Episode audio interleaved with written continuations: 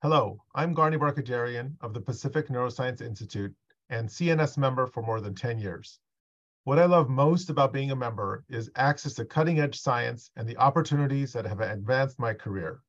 I've also gained new colleagues and lifelong friends. Being a CNS member has been so rewarding. The value of membership cannot be defined by a number. Join me and the over 10,000 neurosurgeons who are making a difference in the world. Visit cns.org slash membership podcast today.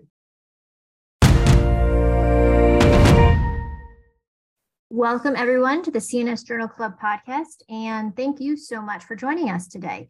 My name is Kimberly Hoang, and I'm from the Department of Neurosurgery at Emory University in Atlanta, Georgia. My practice focuses on tumors, and it is my honor today to moderate the discussion of a very interesting article in the newest edition of the Red Journal hot off the presses entitled Onyx versus Particles for MMA or middle meningeal artery embolization in chronic subdural hematoma. Uh, I personally think this is a very timely article that many in our audience will be interested in. And today we welcome Dr. Jabbour, the senior author, Dr. Taussky, our guest expert, and Dr. Suarez, our resident co-host for the discussion. Dr. Jabbour, could you tell us a little bit about yourself, please? Hi, uh, I'm Pascal Jabbour. I'm uh, the head of the uh, neurovascular division at Thomas Jefferson University Hospital. I do open and endovascular surgery. Um, just I do just vascular.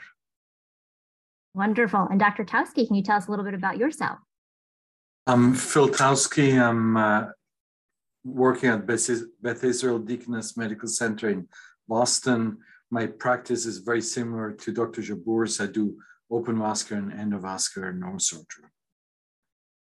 Wonderful. And last but not least, Dr. Suarez, could you tell us a little bit about you? Hey everyone, I'm one of the PGY5 uh, residents over here at Duke University with an interest in vascular and peripheral nerve. So really excited to um, be part of the podcast today. Wonderful. Okay, Dr. Jabbour, can you give the audience a little bit of a brief review of the article, the findings, and key conclusions to get us up to speed. Yes, uh, well, uh, thank you for having me. It's a great pleasure and honor uh, to be with you. Uh, this was a retrospective uh, review of uh, um, cases of chronic subdural hematoma that were treated with middle meningeal artery embolization. Um, it was 49 cases treated with onyx embolization and 48 cases treated with particles. Uh, the primary outcomes were uh, failure of the uh, treatment, which was defined as increase in the size of the subdural hematoma on CAT scan, um, or needing uh, rescue surgery for to evacuate uh, subdural hematoma that's symptomatic. Secondary outcomes were size of the subdural hematoma on a CAT scan early on to, to eight weeks, a late uh, thickness of the subdural hematoma, which is the most recent CAT scan that we have.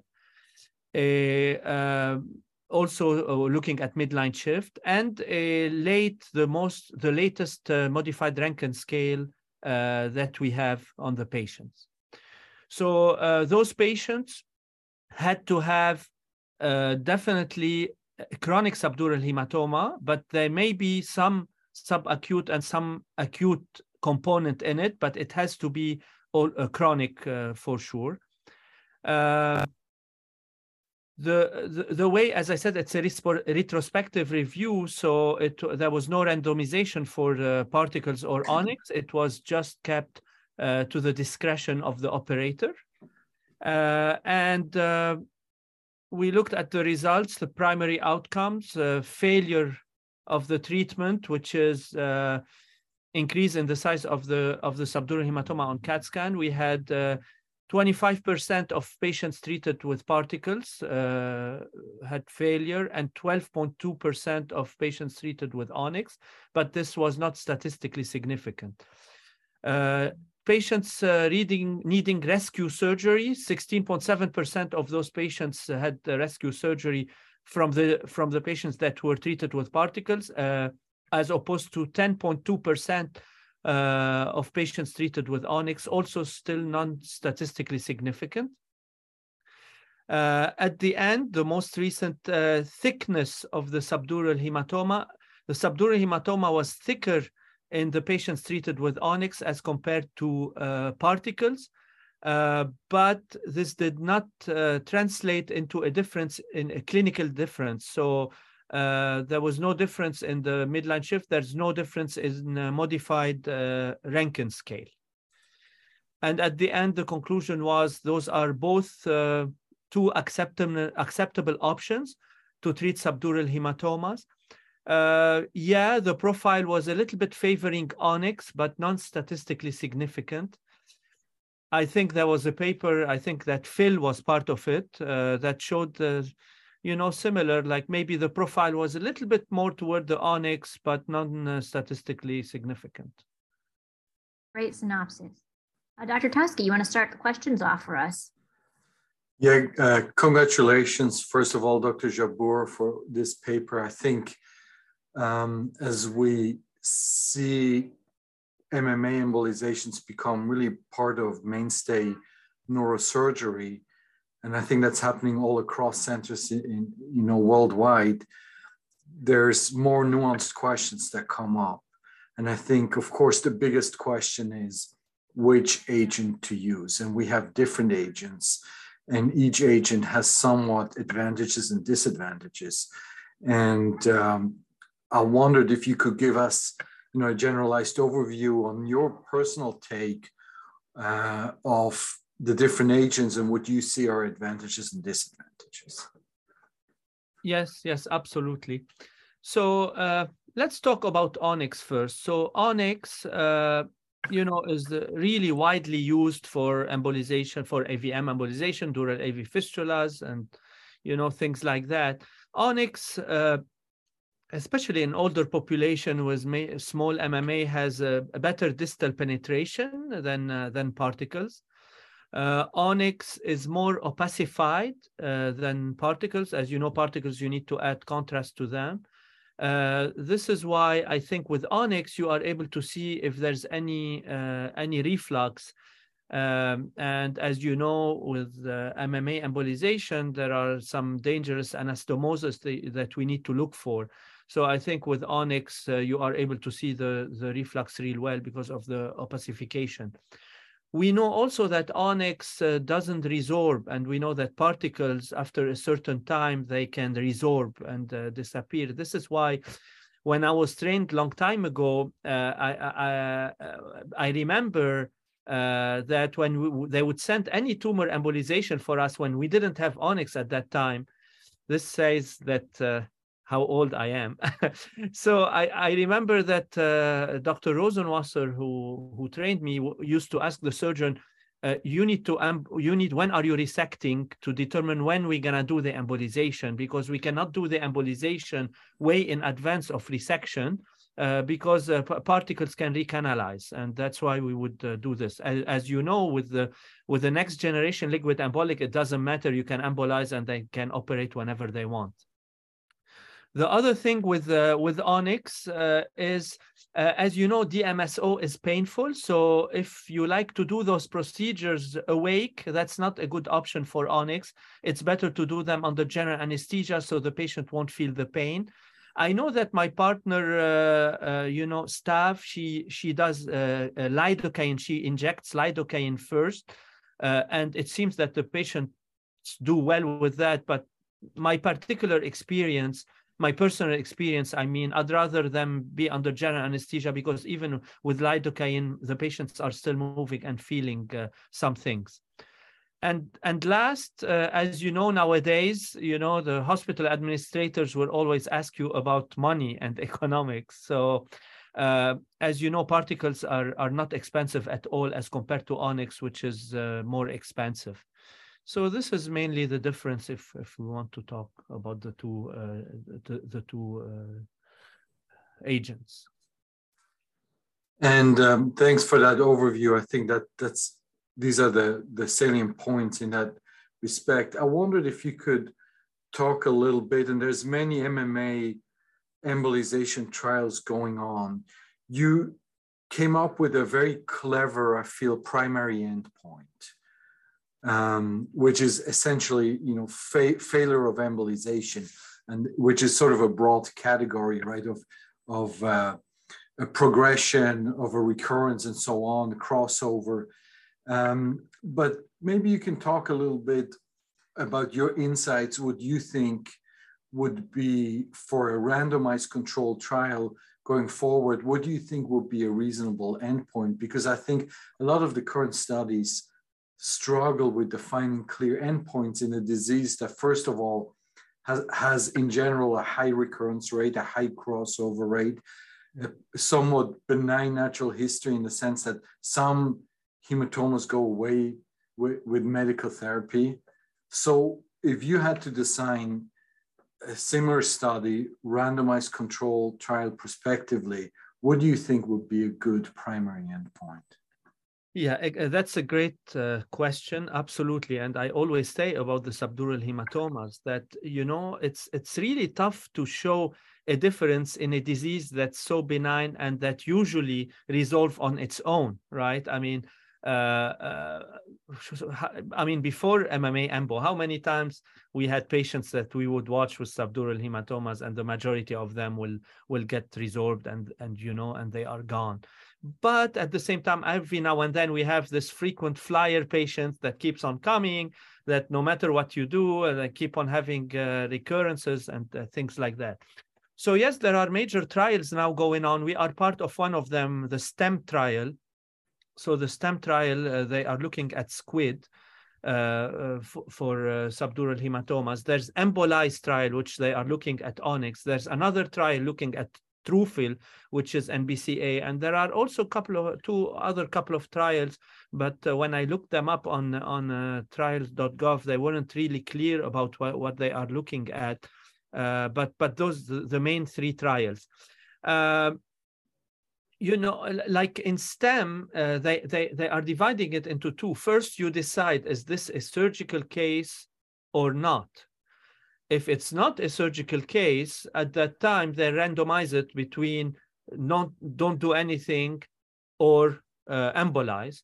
If it's a surgical case, they would randomize it between uh, surgery alone or uh, embolization, then uh, surgery.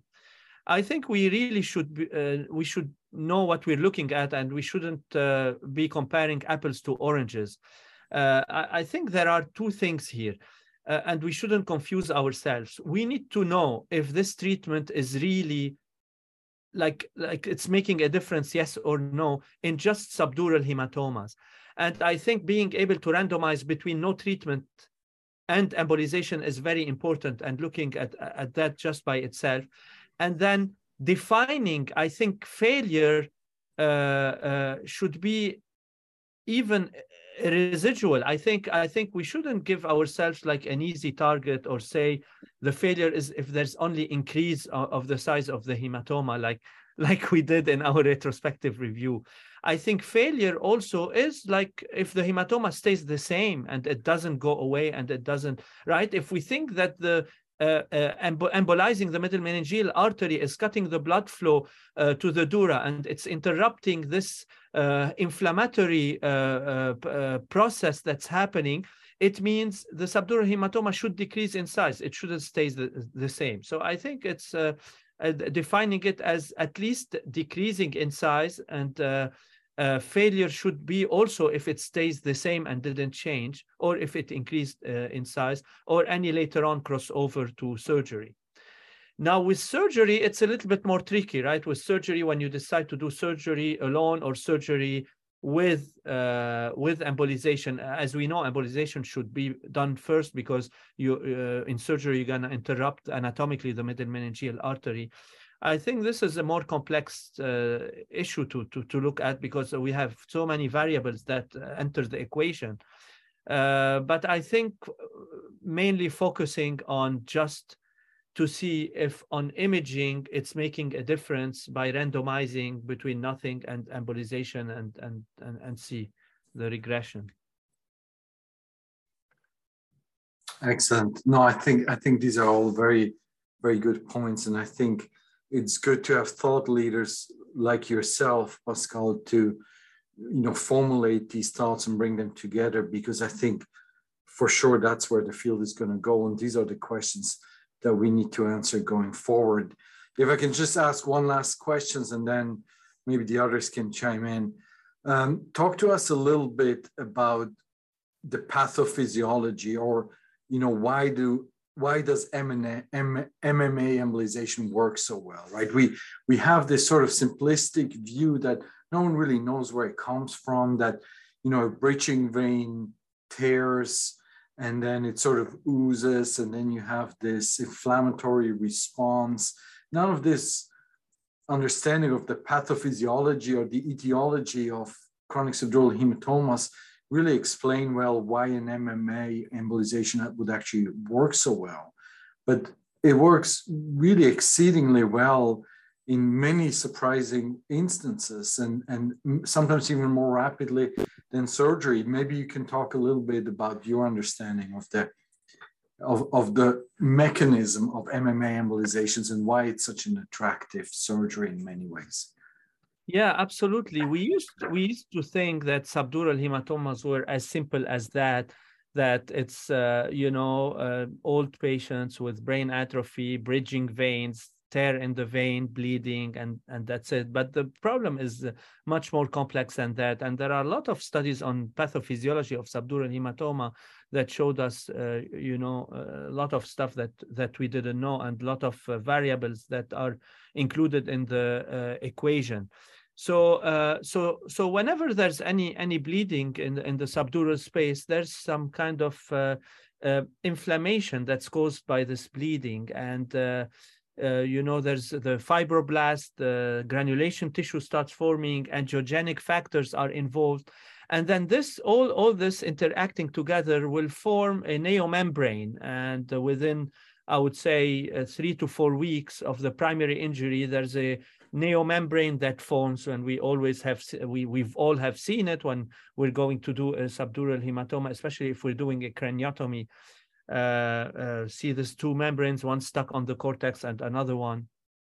And then this neomembrane this neomembrane uh, starts leaking later on and uh, and then starts uh, by osmosis uh, getting and sucking out more fluid uh, into this collection. And uh, and it becomes like a like a vicious circle. And uh, this we need something to break this uh, break this uh, uh, circle and shift the balance of or the imbalance between leakage and reabsorption. This is why the idea came and as you know there are papers as early as the early 2000s late 1990s from japan you know, uh, talking about this, that if you cause an ischemia to the to the dura, uh, this ischemia can uh, can uh, can break this uh, cycle, and then uh, hopefully it will break the you know the recruitment and of new fluid and then the old fluid will get reabsorbed slowly. So it's not like the embolization is absorbing the fluid. It's just it's breaking this. The ischemia is breaking this uh, inflammatory process, and there's no, no new secretions of fluid happening and whatever you have there will get reabsorbed slowly without anything new that that's coming again uh, I'm not pretending of of knowing uh, all that. I'm not sure, but I think those are the theories. If you read papers, this is what they talk about mainly. Excellent. Yeah. Uh, thanks for sharing your insights on the pathophysiology there. Um, you know, I think as Dr. Taussky and you've mentioned, like the literature that's coming out has been very, very exciting, and more and more neurointerventionalists are getting involved. Um, and it's starting to beg the question related to indication indications um, and which patient population of chronic subdurals um, are, are, being intervened on. So, can you just share what your institutional experience is on uh, what patients you're offering this to? Do you see it as both a primary treatment for people who don't necessarily need surgery, or also as an adjunctive treatment to people who've maybe gotten burr holes to try to prevent recurrence? Great question.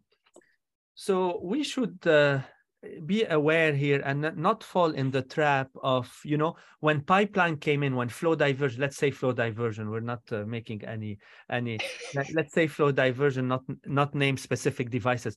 When when flow diversion came you can't see like everyone started treating like cavernous aneurysms right? I mean you wouldn't see any more untreated cavernous aneurysms those aneurysms, we never used to treat them, right? We don't have to treat a cavernous aneurysm if it's not symptomatic, if it's not causing uh, any issues. But, and I'm talking because I, I, I used to go proctor, and uh, this is one of the reasons why I stopped proctoring. And I'm sure Phil, the same, you, you used to proctor when you proctor, you don't have a say in the indication. You go there and then you see a case and you, you would see all those cavernous aneurysms being treated. So I don't think we should do the same, not because we have something that's minimally invasive, knowing that, yeah, it is minimally invasive, but be careful, right? I mean, we're going embolizing something we didn't use to embolize, and you're going to start every now and then seeing a, a, a, facial droop. You're going to every now and then having a, a, you know, monocular blindness or something. So it's not as as benign as we think or as minimally invasive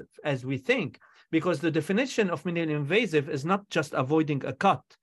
Uh, you know, you can be minimally invasive, but you can cause a lot of harm. So again, so the reason I did, I did this introduction is like, we shouldn't start like treating right and left every subdural hematoma that we, we are seeing, the, the usual cases where we would watch usually. So our indication at this point. So first, if you're not in, if you're enrolling in a trial, fine, you're gonna look at the inclusion criteria of the trial and enroll. Patients that are not enrolled in the trial, the subdural hematoma needs to have an indication. And as we know, some indications are not like urgent or, or, or you know, like if someone needs to, to go to the OR, yes, the patient needs to go to the OR. We don't think embolization anymore. The, uh, you would take the patient and do the right thing. But there are some indications where the hematoma is symptomatic, but not to the point where the patient needs to go to the OR right away. So if I have a patient coming with a, a large, let's say more than one centimeter, the patient has a lot of headaches, has been complaining of headaches. The family is saying, well, I think the patient has been for the last two months, not himself or herself. And uh, you know things non-specific. Yeah there is an indication to treat here and and we should treat I think uh, size by itself, even if it's asymptomatic, is an indication. If I have something more than like one, 1.5 centimeter on an asymptomatic patient without a lot of brain atrophy, yeah, this is an indication. So, so I think there should be a reason to treat. Now, talking about being an adjunct, uh, this is also, I think we should we should wait for the literature. We should wait for the trial. I mean, we should wait for the trials and see, because uh, as we know, I mean, we do uh, we, we, do a lot of burr hole for subdural hematomas, and the recurrence rate varies. If you look at the literature, between 10 to 25, 30%. I think an average, uh, I can say like 15 to 20% is a good thing, but not every recurrence needs a, a procedure. So many times we have a recurrence, but we keep on watching the patient.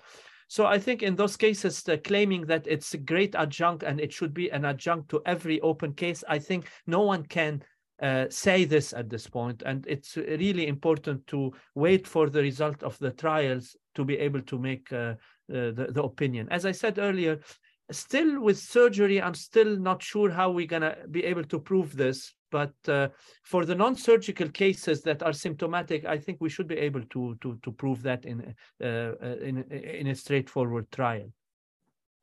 Awesome.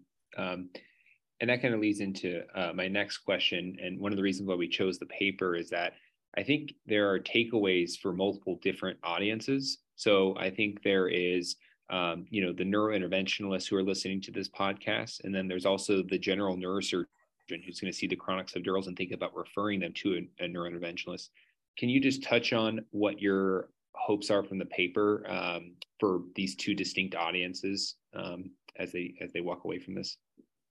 Yeah, I mean, I think for the neurosurgeons doing only open surgery, uh, this is a little bit telling them that yeah, there is another option now. Uh, uh, you know, I'm I'm not sure if this is something where the neurosurgeons will be happy. It's like, hey guys, great, you have this treatment because we're fed up doing subdural hematomas, which we're seeing it a lot in uh, uh, idiopathic intracranial hypertension, right? No one wants to shunt uh, uh, those patients. And when this came up about sinus stenting, everyone's like, oh, great, I'm going to send you all the patients. We don't want to shunt those patients anymore. So I think that uh, the neurosurgeons now know that there are other options. And actually, my colleagues here and trauma colleagues, they've been sending me everybody. And, uh, uh, you know, it's, it's, a lot of times I say, well, in those cases there's no indication. Would you take would you think this needs to be treated? No. So it's the same it's the same with embolization. So we need to establish an indication first that it needs to be treated and then we'll be happy to do it.